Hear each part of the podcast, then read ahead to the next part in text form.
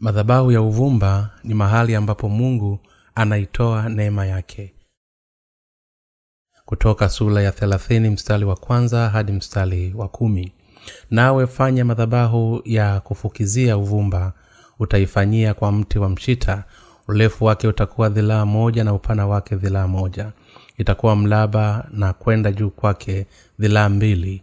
Pembe zake zitakuwa za kitu kimoja nayo nawe utaifunika dhambi safi juu yake na mbavu zake kando kando na pembe zake nawe utaifanya ukingo wa dhahabu kuizunguka. Kisha utaifanya pete mbili za dhahabu chini ya ukingo wake. Katika mbavu zake mbili katika pande zake mbili utazifanya nazo zitakuwa mahali pa kuitia miti ya kuichukulia na ile miti utaifanya kuwa mti wa mshita na kuifunikiza dhahabu safi. Nawe utaitia mbele ya lile pazia lililo karibu na sanduku la ushuhuda mbele ya kiti cha rehema kilicho juu ya ushuhuda hapo nitakapokutana nawe na haruni atafukiza uvumba wa manukato juu yake. Kila siku asubuhi atakapozitengeneza zile taa ataufukiza na haruni atakapoziwasha zile taa wakati wa jioni ataufukiza uwe uvumba wa daima mbele za bwana. Katika vizazi vyenu vyote hamtafukiza juu yake uvumba mgeni wala sadaka ya kuteketezwa wala sadaka ya unga wala hamta amimina juu yake sadaka ya kinywaji naye haruni atafanya upatanisho juu ya pembe zake mara moja kwa kila mwaka kwa damu ya ile sadaka ya dhambi ya kufanya upatanisho mara moja kila mwaka ataifanyia upatanisho katika vizazi vyenu vyote na takatifu sana kwa bwana. Kama tungeliingia ndani ya mahari patakatifu ambapo ni nyumba ya mungu. Kiti cha kwanza ambacho tungekiona ni kinala cha taa meza ya mikate ya uonyesho na madhabahu ya uvumba. Madhabahu ya uvumba iliwekwa mbele ya lango la kuingia patakatifu pa patakatifu mahali ambapo kiti cha rehema kilikuwa kimewekwa. Yaani baada ya kukipita kinala cha taa cha meza ya mikate ya uonyesho urefu wa upana madhabahu hii ya uvumba ulikuwa ni dhilaa moja wakati kimo chake kilikuwa ni dhilaa mbili. Katika bibilia dhilaa takribani sentimita 45 hadi 50 kwa vipimo vya hivi sasa. Hivyo madhabahu ya uvumba ilikuwa na mlaba mdogo wenye vipimo vya takribani sentimita 50 kwa urefu na upana sentimita 1 kwa kimo kama ilivyokuwa kwa madhabahu ya sadaka ya kuteketezwa. Madhabahu ya uvumba pia ilikuwa na pembe zake nne za juu. Hali ikiwa imetengenezwa kwa mti wa mshita madhabahu ya uvumba ilikuwa imefunikwa yote kwa dhahabu. Madhabahu ya uvumba ndani ya mahali patakatifu ilikuwa na pembe nne. Wakati kuhani mkuu alipotoa sadaka ya siku ya upatanisho mara moja kwa mwaka alipaswa kuiweka damu ya mnyama wa sadaka ya kuteketezwa. Alikuwa amezibeba dhambi za mwaka mzima za watu wa israeli katika pembe za madhabahu ya sadaka ya kuteketezwa iliyokuwemo katika ua wa hema takatifu la kukutania. Kwa namna hiyo hiyo kuhani mkuu alipaswa pia kuiweka hiyo damu katika pembe za madhabahu ya uvumba. Kwa kuwa damu hii ilitolewa kwa mungu basi ilitatua tatizo la dhambi ambayo ilikuwa ikiwazuia watu wa israeli kwenda kwa mungu. Sisi sote tumepokea ondoleo la dhambi kwa kuamini katika injili ya maji na roho. Na katika kipindi cha sasa cha agano jipya imani yetu hii ndiyo inayotuwezesha kuondoa vikwazo vyote hasa pale tunapokwenda mbele za mungu na kuomba. Hata wenye haki wanatenda dhambi wanapokuwa hapa ulimwenguni.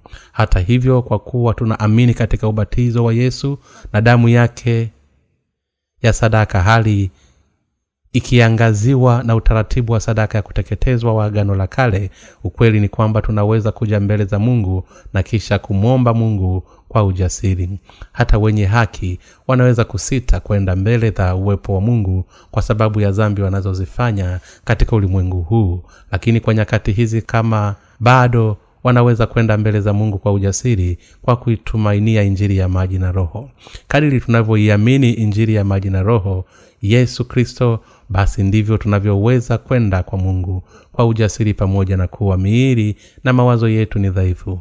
Hii ni kwa sababu tumekwisha fanyika wenye haki kwa imani yetu katika injiri ya maji na roho na kwa sababu bwana amekwisha kutukomboa mara moja toka katika maovu yetu yote kwa kupitia ukweli wa wokovu ambao unadhihirika katika nyuzi za bruu dhambarau na nyekundu za mlango wa hema takatifu la kukutania. Hivyo ni lazima tuitafakari injiri ya maji na roho wakati wote. Yesu ameutimiza wokovu wetu mkamilifu mara moja na kwa ajili ya wote kwa kupitia ubatizo aliopokea toka kwa yohana mbatizaji na kwa damu yake aliyoimwaga msalabani na kuna tofauti za kimsingi za imani kati ya wale wanaoamini katika wokovu na kati ya wale wasioamini. Wenye haki wanaamini katika injili ya maji na roho. Hii ndiyo sababu wanaweza kumwomba mungu bila kusita. Hii ni kwa sababu wanaamini kwamba yesu alizipokea dhambi zao zote mara moja na kwa ajili ya wote kwa kupitia ubatizo wake na akaimwaga damu yake kwa ajili yao hivyo kila mtu ni lazima aamini kwamba yesu alizibeba dhambi zote kwa kupitia ubatizo aliopokea toka kwa yohana mbatizaji na kwamba alihukumiwa kwa ajili ya dhambi hizo zote kwa kuimwaga damu yake msalabani. Ni kwa kuamini hivyo ndipo mtu anapoweza kuwa kuhani wa imani mbele za mungu na anayeweza kujiombea yeye mwenyewe na kumwombea wenye dhambi wengine. Imani halisi ya kristo ni kule kuamini kwamba mungu ametuokoa toka katika dhambi zote za ulimwengu na msingi wa imani hii ni injiri ya maji na roho. Sisi sote tunaweza kuugundua ukweli wa uokovu uliodhihirishwa katika nyuzi za bruu dhambarau na nyekundu na kitani safi ya kusokotwa za mlango wa hema takatifu la kukutania kwa kupitia injiri ya maji na roho. Sisi sote tunaweza kuingia katika ufalume wa mungu kwa kuamini katika ukweli wa injili hii. Basi ninakusihi uamini kwamba haki ya yesu kristo ndiyo wokovu wako. Yaani kwamba yesu alizibeba dhambi zako zote na kwamba alihukumiwa msalabani kwa ajili ya dhambi zako zote. Baada ya kuamini hivyo utakuwa huru toka katika dhambi zako zote milele. Ni kwa kuamini katika injili ya agano la mungu na katika neno la injili ya maji na roho ndipo unapoweza kupokea ondoleo la dhambi na kufanywa mtakatifu mwenye haki na hatimaye kupokea kibali cha mungu kwa sababu ya kuwa na imani sahihi. Baada ya kuufikia wokovu wako kwa kuamini katika injili ya maji na roho basi kitu cha kwanza unachopaswa kukifanya ni kumwomba mungu kwa ajili ya kazi yake ya wokovu yaani kuieneza injili ya maji na roho ulimwenguni pote. Waamini wenye haki wanaoamini katika injili ya maji na roho wanamwomba mungu kwa namna hiyo ili kwamba waweze kuiangaza nuru ya injili katika ulimwengu huu kwa kupitia kanisa la mungu ambalo ni kinala cha taa katika mahali patakatifu pa mungu. Imani ni ya muhimu sana katika kuisaidia huduma ya kanisa la mungu katika kueneza injili kikamilifu katika ulimwengu wote. Ikumbuke kwamba kila mtu katika ulimwengu mzima anaweza kupokea ondoleo la dhambi zake na kisha akakuwa kiimani kwa kulisikia na kuliamini neno la mungu la thamani likihubiliwa na watumishi wake imani yako katika yesu kuwa ni mwokozi wako ni lazima ijengwe katika injiri ya maji na roho. Na kama mtakatifu mwenye haki uliyeokolewa toka katika dhambi zako zote basi unapaswa kuiendelea madhabahu ya uvumba na kisha kusimama mbele ya kiti cha rehema kilichopo mahali patakatifu. Kwa nini ni muhimu kufanya hivyo? Kwa sababu unahitaji neema ya mungu wakati wote. Madhabahu ya uvumba ni mahali ambapo tunatoa maombi yetu kwa mungu. Maana uvumba unaotajwa hapa unamaanisha ni maombi ya watakatifu. Ufunuo sura ya tano mstari wa nane. Kila tunapokwenda katika madhabahu ya uvumba na kumwomba mungu basi ni dhahiri kwamba tunajivika neema ya mungu. Madhabahu ya uvumba iliyopo mahali patakatifu inatuonyesha kwamba kitendo cha kumwomba mungu kwa imani ni njia ya kuipata neema ya mungu. Hii ndiyo sababu sisi waumini tunaoamini katika injili ya maji na roho ni lazima tuendelee kwenda katika madhabahu ya uvumba ili kumwomba mungu kwa imani bila kukoma ili tuweze kujivu, kujivika neema ya mungu wakati wote. Madhabahu ya uvumba ni mahali ambapo tunaomba msaada wa mungu. Pamoja na kuwa tumepokea ondoleo la dhambi kwa kuamini katika injili ya maji na roho ukweli ni kwa kuwa bado tunahitaji msaada wa mungu katika maisha yetu yote. Ni wazi kwamba neema ya mungu ni muhimu sana ili tuweze kujiunga na kanisa la mungu na kisha kuzaa matunda kama nulu ya ulimwengu huu. Basi ni muhimu sana kwetu sisi sote kumwomba mungu bila kukoma. Huku tukimwomba hivi bwana tafadhali naomba unisaidie naomba unishike kikamilifu naomba unipe imani naomba uniimarishe kimwili na kiroho naomba uimarishe imani yangu ili kwamba isiweze kuyumba naomba uyakatilie mbali matamanio yote ya moyo wangu ya kutaka kuifuata dunia na naomba uniondolee nia isiyo ya kimungu ndani yangu. Mungu anatutaka sisi wenye haki kuiendea madhabahu ya uvumba na kisha kupiga magoti katika madhabahu hiyo na kisha kumwomba mungu ili kwamba tuweze kuipata neema yake katika maombo yote na kisha kuzipokea baraka zake kimwili na kiroho. Na hii ndiyo maana ni muhimu sana kwa kila mtakatifu mwenye haki ambaye amepokea ondoleo la dhambi kuendelea kuishi maisha ya sala katika madhabahu ya uvumba. Pamoja na kuwa sisi wenye haki tumezaliwa tena upya na kisha kuokolewa toka katika dhambi zetu zote kwa kuamini katika injili ya maji na roho. Ukweli ni kwamba ni muhimu sana kwetu sisi kumwomba mungu ili atupatie neema yake katika maisha ya kila siku. Hii ni kwa sababu pamoja na kwamba sisi wenye haki tumeshapokea ondoleo la dhambi. Kweli ni kwamba kama hatutakuwa tumevikwa neema ya mungu basi ni wazi kuwa hatutaweza kupita katika njia nyembamba ya uzima ambayo bwana anataka tuipitie.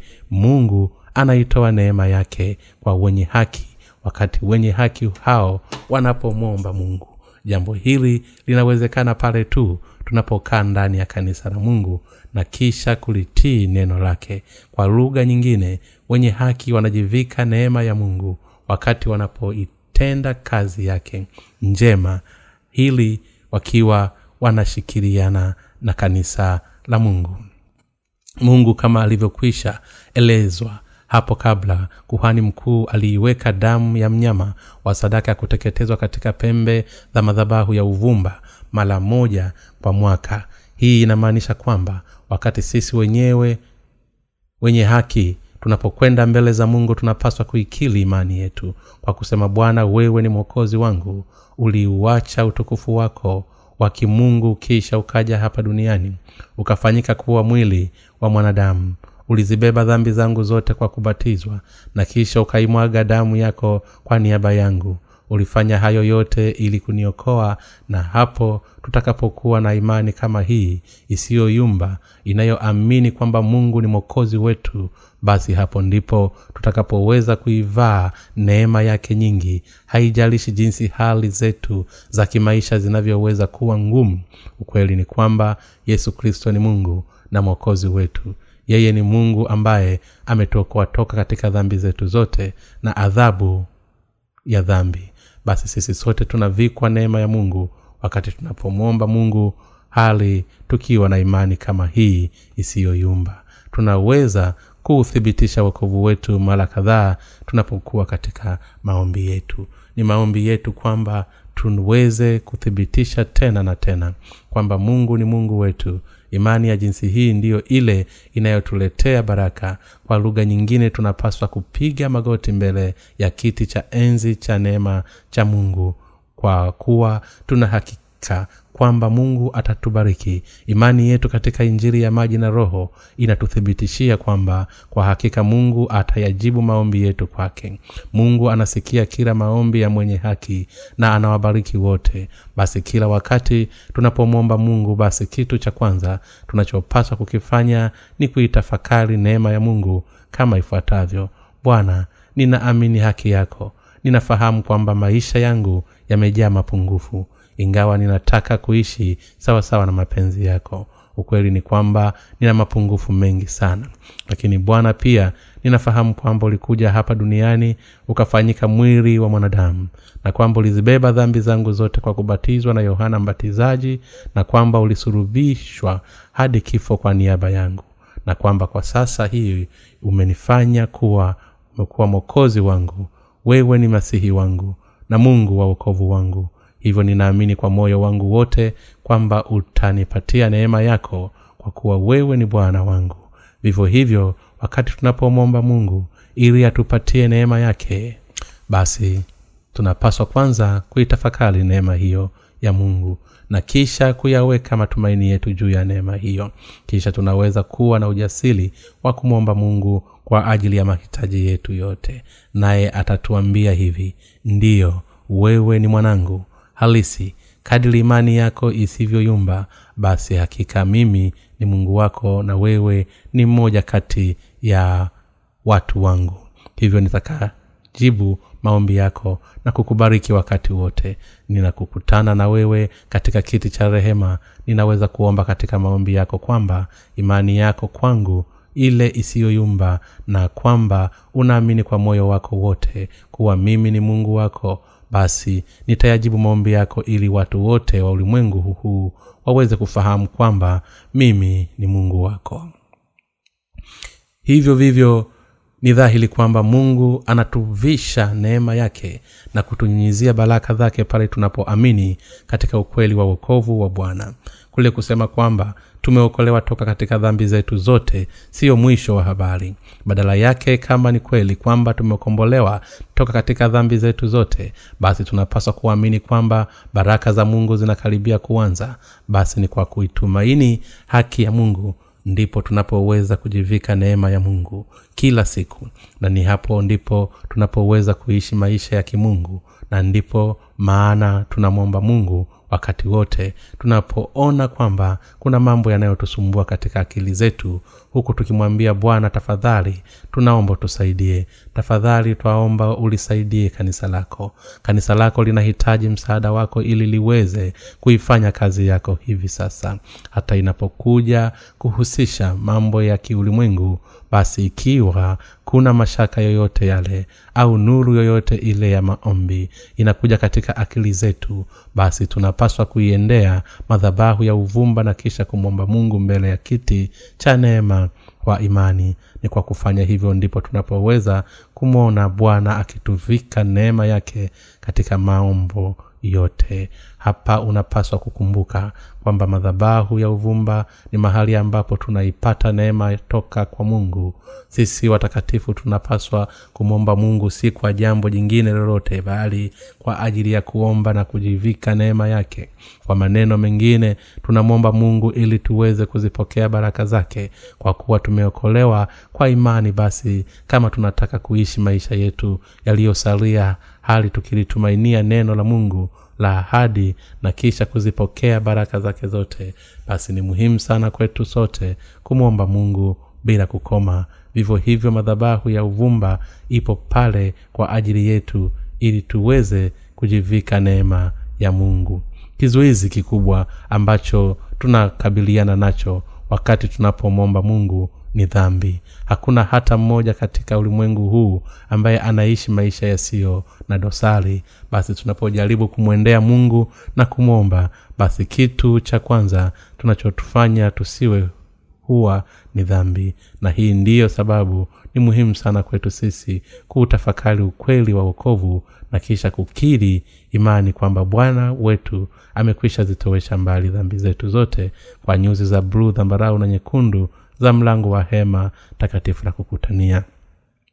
Kwa maneno mengine tunapaswa kuamini pasipo shaka kwamba yesu kristo ambaye ni mungu mwenyewe alikuja hapa duniani kama mwokozi wetu alizibeba dhambi zetu zote kwa kubatizwa kisha alihukumiwa kwa ajili ya dhambi hizo zote na kwamba tunamshukuru mungu na mwokozi wetu kwa kuwa tumekwisha wekwa huru mbali na dhambi zetu ni mpaka pale tutakapokuwa na imani hii ya imani ndipo tutakapoweza kumwomba mungu ili atupatie neema na baraka zake. Kule kusema kwamba damu ya mnyama wa sadaka ya kuteketezwa aliwekwa katika pembe za madhabahu ya uvumba mara moja kwa mwaka tunalenga kufundisha na kutukumbusha juu ya kazi ya bwana ya wokovu. Yeye aliyehakikishiwa ondoleo la dhambi zake zote ndiye anayeweza kumwomba mungu kwa ujasiri. Tunapomwomba mungu tunaweza kumwomba mahitaji yetu yote pasipo kusita. Huku tukimwita baba au mwokozi tupo hulu kumwita mungu kwa namna hii kwa sababu kwa hakika mungu ni baba yetu ni bwana wetu na ni mwokozi wetu. Kwa maneno mengine hatusiti kumwita mungu majina mbalimbali mbali kwa kuwa yeye si muumbaji wetu tu bali pia ni mwokozi wetu. Hii ndivyo inavyotupasa sisi sote kumwomba bwana. Bwana ninakushukuru kwa kuniokoa toka katika dhambi zangu zote. Kwa kweli ninahitaji baraka zako na msaada wako kwangu basi naomba unisaidie kwamba kwa bwana na uniangalie kila hatua ninayoiendea njiani. Baadhi ya mambo nimefanya vizuri lakini baadhi ya mambo nimefanya makosa mengi. Na kwa sababu hiyo bado nina mashaka. Ninayaweka haya yote kwako. Wewe bwana ninakuomba unisaidie na kuiongoza njia yangu. Niongoze kuziendea nafsi zilizopotea ili kwamba niweze kuihubiri injili yako kwao na ili niweze kuzaa matunda mengi ya kiroho. Toka kwako ninaomba uifungue na kuiandaa mioyo yao ili niweze kuzipanda mbegu za injiri kwao. Pia ninakuomba ulishike kanisa lako na kumwangalia watumishi wako. Naomba uwabariki wote ili kwamba injili yako ya maji na roho iweze kuhubiliwa vizuri.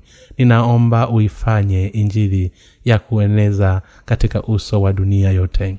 Watumishi wako wanahitaji ulinzi wako na kwa sababu hiyo ninaomba uwaangalie kwa jicho lako lenye ulinzi. Bwana ninaomba unibariki na uibariki familia yangu wabariki watoto wangu pia ninaomba uwabariki watakatifu. Ninaomba uwabariki kaka na dada zangu wote katika kristo ninaomba baraka yako itawale kiasi kwamba wale wasioamini wanaosimama nje ya kanisa lako waweze kuokolewa wote.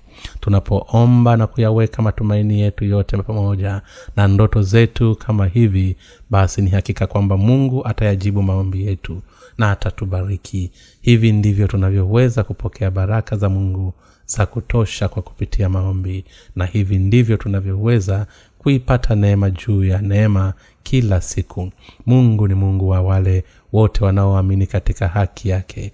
Yeye ni mungu wa wale wanaoamini katika injili ya maji na roho pasipo shaka. Hivyo mungu hashindwi kamwe kutupatia neema yake kwa waumini wake ambao wanakiendea kiti cha enzi cha neema kwa ujasiri kwa imani yao isiyotikisika huku wakiomba neema yake na baraka zake kwa kusema bwana ninaamini kwamba wewe ni mungu wangu ninaamini kwamba wewe ni mwokozi wangu. E bwana naomba unisaidie.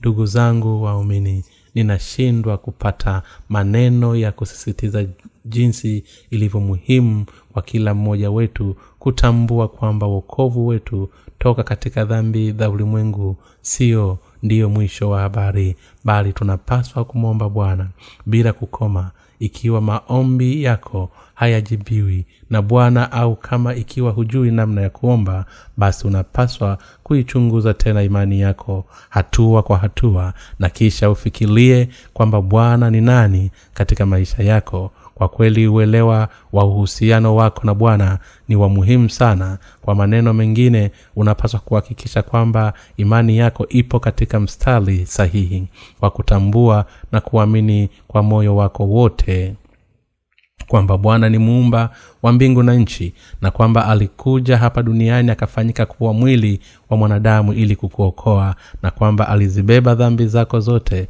kwa kubatizwa na yohana mbatizaji na kwamba alihukumiwa msalabani kwa niaba yako na kwamba siku ya tatu alifufuka tena toka kwa wafu na kwa hivyo yupo hai akiwa ni mwokozi wako aliye hai.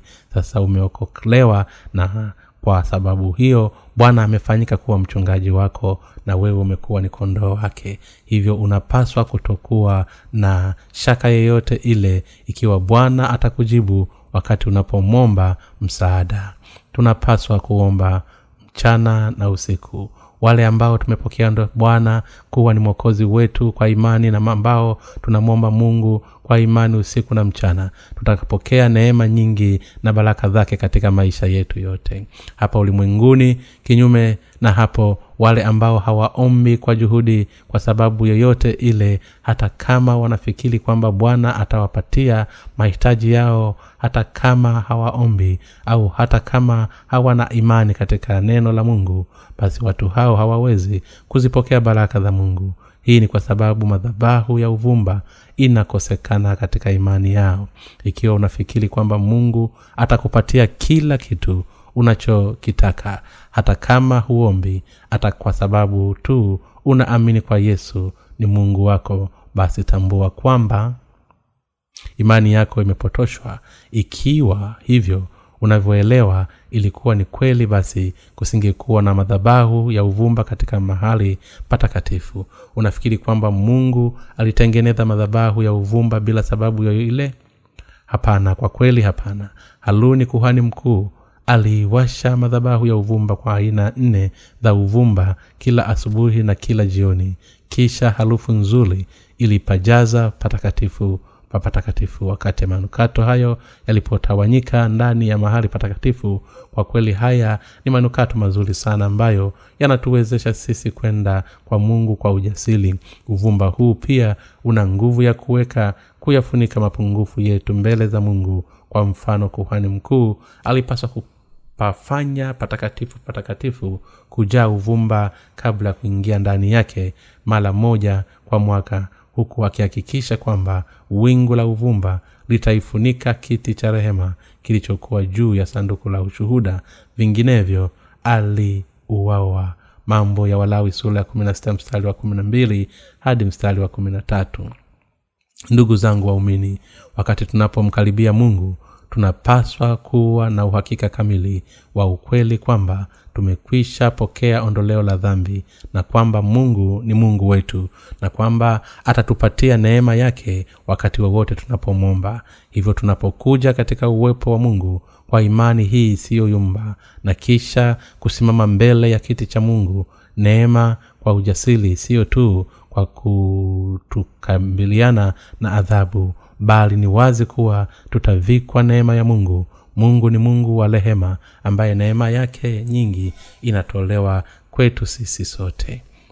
Pete zilizowekwa katika madhabahu ya uvumba pia zilitengenezwa kwa dhahabu.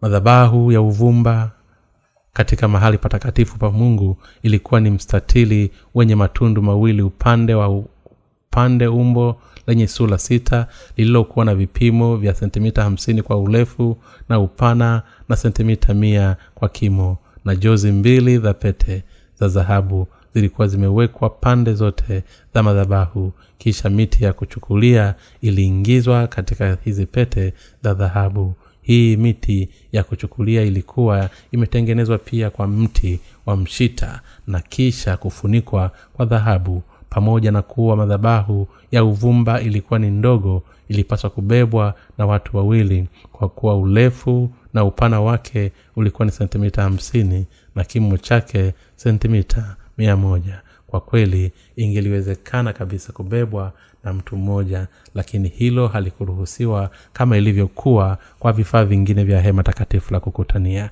Hii inaonyesha kwamba sisi wenye dhahaki tunapaswa kumwomba mungu kwa umoja kama vile bwana wetu yesu alivyosema tena na waambia ya kwamba wawili wenu watakapopatana duniani katika jambo lolote watakaloliomba watafanyiwa na baba. Yangu aliye mbinguni matayo sura kumi na miti hii ya kuibebea madhabahu ya uvumba inayotuonyesha pia kuwa kwamba sisi tuliozaliwa tena upya tunapaswa kumtumikia mungu kwa maombi yetu. Maombi yetu ya sifa ni njia mojawapo ya sisi kumtumikia bwana. Kwa kuwa sasa tumezaliwa tena upya toka katika dhambi zetu zote basi tunaweza kumtumikia mungu na kanisa lake kwa namna mbalimbali mbali, kama vile kuomba na kujitolea kwa huduma mbalimbali. Tunapomwomba mungu hatuombi tu kwa ajili yetu wenyewe bali tunaomba pia kwa ajili ya kazi ya mungu kanisa lake na washiriki wake na hasa kwa ajili ya kueneza injili kwa maneno mengine maombi yetu siyo tu yanatuhusu kusimama mbele za kiti cha neema cha mungu na kuifuata rehema yake bali pia yanatuwezesha kuitumikia huduma ya haki ya mungu.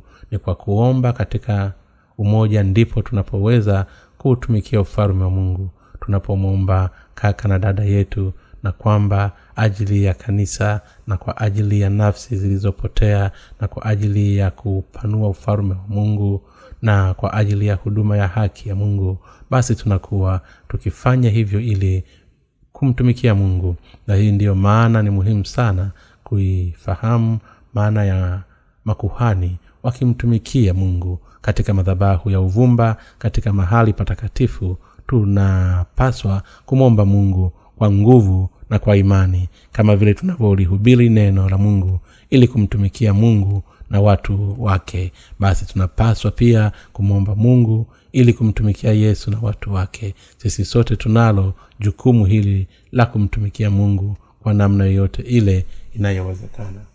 Jambo la muhimu sana ambalo unapaswa kulifanya ili kuishi maisha ya kristo na ya kimungu na kisha kuyatumikia mapenzi ya mungu ni kwamba na ni kuwa na imani kwa mungu na katika haki yake na kwa imani tu ndio unaweza kulihubiri neno la mungu.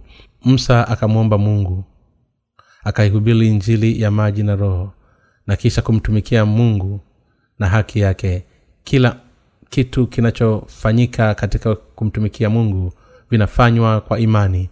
Huwezi kuishi maisha ya kimungu na ya kiimani hadi pale utakapoyakubali mapenzi ya mungu. Kwa kweli sina maneno ya kutosha kusisitiza vya kutosha juu ya umuhimu wa kuomba. Tunapomtumikia mungu wakati watakatifu wanapokusanyika katika makanisa yao huanza kwanzia kaka zetu hadi dada zetu na watoto wetu katika shule za jumapili basi hao wote wanapaswa kumtumikia mungu kwanza. Tunapaswa kukutana pamoja ili kushirikiana mkate wa neno la mungu pia tunapaswa kuitumikia haki ya mungu. Maombi yetu yanapaa kwenda kwa mungu kama manukato mazuri wakati sisi tuliozaliwa tena upya tunapomwomba kwa umoja huku tukisema bwana tunaomba ulibariki kanisa lako bariki watumishi wako na ubariki watakatifu wako walioko kanisani ulimwenguni mote. Tunaomba uzibariki nafsi na mioyo yao na uwapatie imani iliyobarikiwa. Tunaomba uziokoe nafsi zote ambazo bado zimepotea.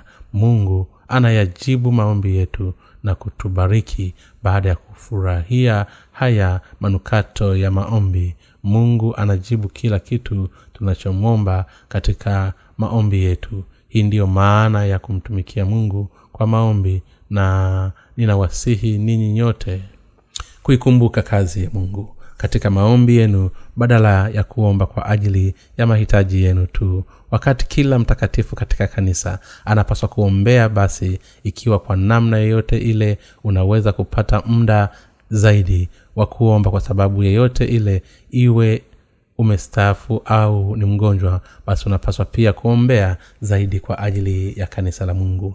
Kwa sababu yoyote ile iwe umestaafu au ni mgonjwa basi unapaswa pia kuombea zaidi kwa ajili ya kanisa la mungu kwa ajili ya watumishi wake na kwa ajili ya watakatifu wake. Jambo hili ni la muhimu sana na la kipekee kwa akina mama wanapokuwepo majumbani kukosa fedha sio sababu ya sisi kutomtumikia bwana. Unaweza zaidi na zaidi kumtumikia bwana pasipo fedha. Unaweza kuitumikia injili ya maji na roho kadili unavyoweza kwa imani yako kama vile miti ilivyowekwa katika pete za madhabahu ya uvumba ili iweze kuchukuliwa na watu wawili katika mabega yao. Basi wale walio maskini bado wanaweza kumtumikia bwana kwa maombi yao ya imani hasa pale wanapokuwa wameungana na kanisa la mungu. Wale walio matajiri pia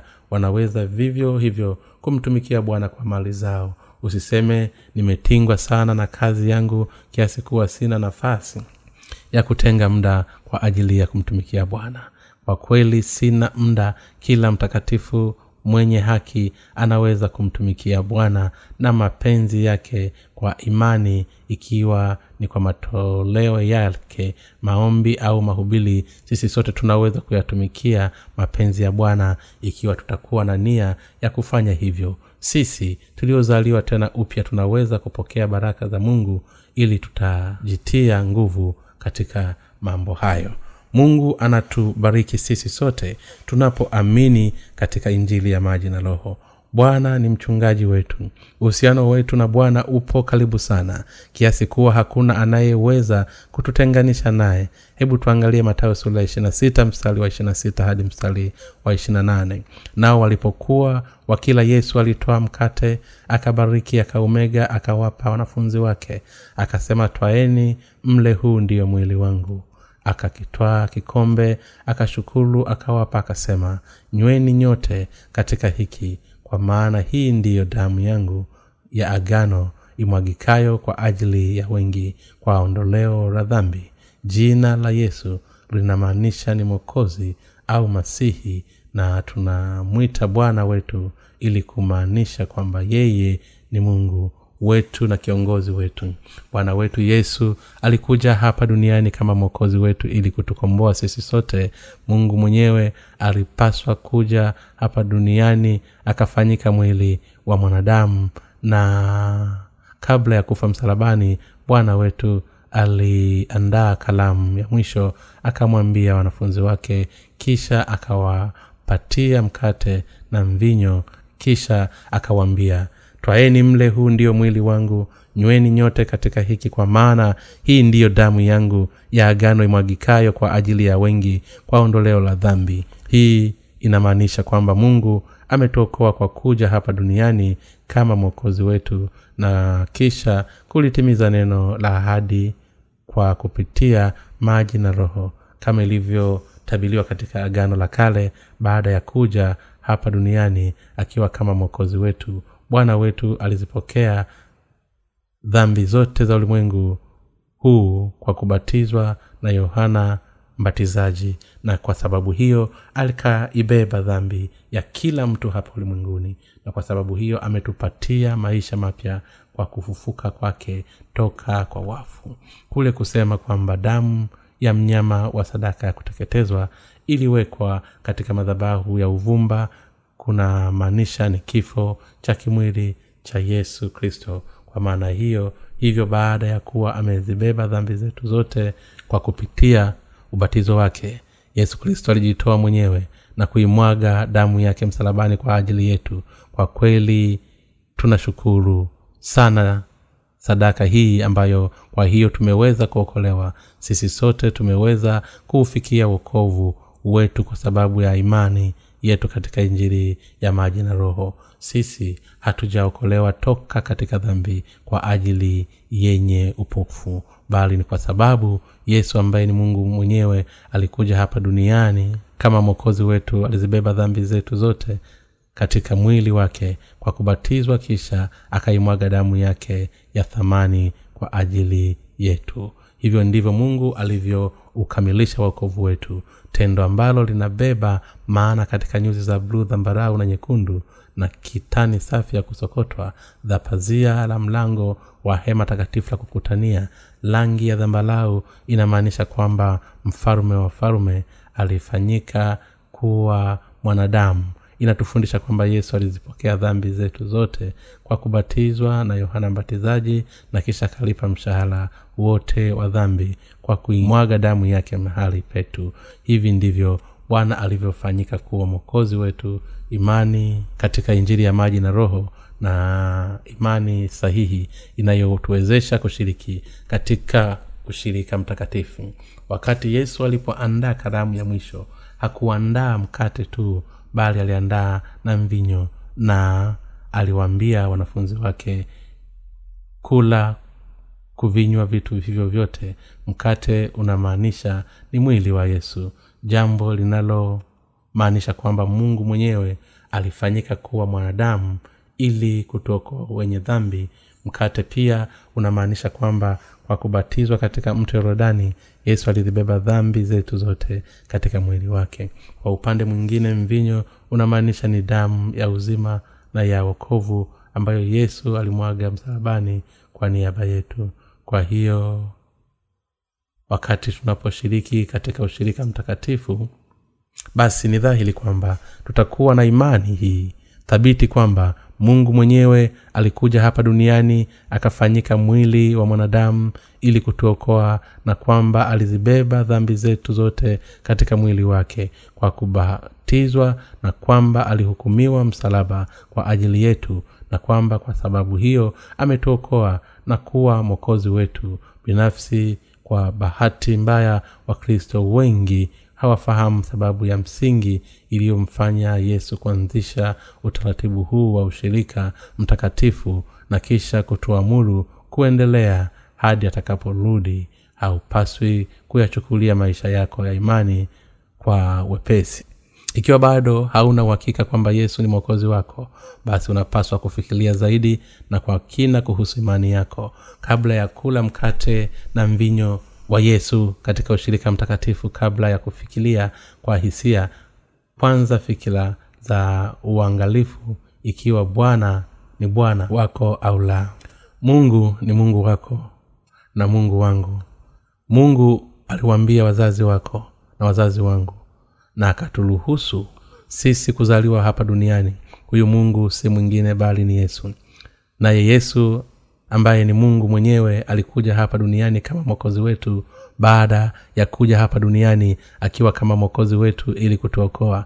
Yesu alizibeba dhambi zetu zote katika mwili wake kwa kupitia ubatizo wake. Yesu alizichukua dhambi hizi zote kwa uaminifu kwenda msalabani wala hakuiacha dhambi yoyote ile kisha akabeba adhabu ya dhambi hizo msalabani ambapo waliolaaniwa tu ndio waliopaswa kuibeba adhabu hiyo alifanya hivyo ili kwamba tusiweze kuhukumiwa kwa sababu ya dhambi zetu. Hivi ndivyo bwana alivyotuokoa toka katika adhabu yetu. Unaweza kuufahamu kiurahisi ukweli huu wa uokovu ikiwa tu utaifikilia injili ya maji na roho. Ili kuokolewa toka katika dhambi zote za ulimwengu unapaswa kuikubali injili ya maji na roho katika moyo wako. Ninaamini kwamba bwana ameniokoa toka katika dhambi zangu zote kwa kupitia maji yake na damu yake. Hakuna kitu ambacho nimekifanya kwa ajili ya uokovu wangu wakati yesu alipokuja hapa duniani yaani wakati alipozaliwa katika holi dogo pale bethlehemu. Mimi sikuwepo pale wala sikushiriki kwa namna yoyote ile zaidi yote. Sikumwomba mungu ili aniokoe lakini bwana amekuja hapa duniani na kufanyika mwili wa mwanadamu bila hata ya mimi kufahamu na alifanya hivyo ili kuniokoa. Ninaamini kwamba yesu alikuja hapa duniani akabatizwa na kumwaga damu yake msalabani ili kuniokoa mimi. Mungu baba aliupenda sana ulimwengu hata akamtoa mwana wake wa pekee. Mungu mwenyewe alikuja hapa duniani ili kumwokoa kila mwanadamu. Kwa hakika ametuokoa wewe na mimi toka katika dhambi zetu zote na amefanyika kuwa mwokozi wako na wangu. Tunachopaswa kukifanya ili kuufikia uokovu wetu ni kumwamini yesu kristo ambaye ni mungu mwenyewe na kisha kupokea katika mioyo yetu kazi ya uokovu ambayo ameifanya kwa ajili yetu. Ni kwa wale tu ambao wameishiwa nguvu zao binafsi wale ambao wamezikataa tamaa juhudi zao binafsi kwa kutambua udhaifu wake na wale ambao wamekabidhi ondoleo lao la dhambi na uokovu wao kwa mungu. Basi ni watu wa jinsi hiyo tu ndio wanaweza kupata neema ya mungu. Ingawa jambo hili linaweza kuonekana kama lisilowezekana katika mawazo yako ukweli ni kuwa mungu mwenyewe ameutimiza uokovu wetu. Kikamilifu ili kutuokoa wote sio kutuokoa wote. Hivyo hakuna kitu kingine kinachopaswa kukifanya zaidi ya kumwamini kazi ya mungu ya uokovu jikabizi kikamilifu kwa mungu. Ni muhimu sana kwako kujikabidhi kwa mungu. Fikiria kile ambacho mungu amekifanya kwa ajili yako. Mungu mwenyewe alifanyika kuwa mwanadamu mungu alifanyika jambo ji hili ili aweze kukuokoa na wewe na mimi. Zaidi ya yote yesu ambaye ni mungu mwenyewe alibatizwa kwa ajili yetu ili kuzibeba dhambi zetu zote. Kwa kuzitowesha mbali pia yesu alisulubiwa hadi kifo akaimwaga damu yake ya thamani kwa ajili yetu msalabani. Hivyo alihukumiwa adhabu kwa niaba yetu. Alifanya hayo yote ili kulipa dhambi za kila mmoja wetu na ili kutuokoa toka katika dhambi na kufanya tuwe kuikwepa hukumu yetu. Kisha siku ya tatu alifufuka tena toka kwa wafu ili kutuletea katika uzima wa milele. Na sasa ameketi mkono wa kuume wa kiti cha enzi cha mungu baba huku akitutazama yeye anawaangalia wale walio tayari kukabidhi kila kitu kwake kwa moyo yao yote yaani kwa, kwa yeye ambaye ni mungu mwenyewe na mwokozi wale waliompokea yesu ndio wale waliokabidhiwa kila kitu chao kwa mungu. Wanaamini kwamba bwana amewaokoa kikamilifu. Wanafahamu kwamba hawajafanya lolote ambalo ni matokeo ya jitihada zao kwa ajili ya uokovu wao wanauhakika kwamba mungu amewaokoa kwa upendo wake kupitia ukweli wa uokovu uliofunuliwa katika nyuzi za bluu dhambalau na za nyekundu na za mlango wa hema takatifu la kukutania. Mungu amewapa haki ya kuwafanyia watoto wa mungu wale wote ambao wamejikabidhi kwa mungu kikamilifu na wale ambao wamepokea mungu na neno lake katika mioyo yao. Hivyo ninawaomba ninyi nyote kuwa ufahamu sahihi wa kweli huu wa wokovu kabla ya kushiriki katika ushirika mtakatifu. Ubatizo ambao yesu aliupokea ulikuwa na lengo la kuzichukua dhambi zetu zote ili ziweze kupatanishwa kifo cha kimwili ambacho yesu alikipitia kilikuwa na lengo la kukuokoa wewe na mimi toka katika dhambi zetu zote. Baada ya kuwa amezibeba dhambi zetu zote yesu alisurubishwa hadi kifo. Akamwaga damu yake kwa ajili yetu. Yesu alihukumiwa hivi ili kutuokoa toka katika hukumu ya dhambi na kutufanya sisi kuwa wenye haki. Kwetu sisi sote tunaodumu na kuomba tukiwa mahari patakatifu basi mungu ametupatia madhabahu ya uvumba kwa lengo la kutuvika neema yake. Hapa ndipo mahali tunapoweza kupata neema toka kwa mungu. Basi ninawasihi nyinyi nyote ili mjikabidhi kikamilifu kwa bwana. Haleluya. Omba kitabu cha bule katika tovuti ya www nlmission com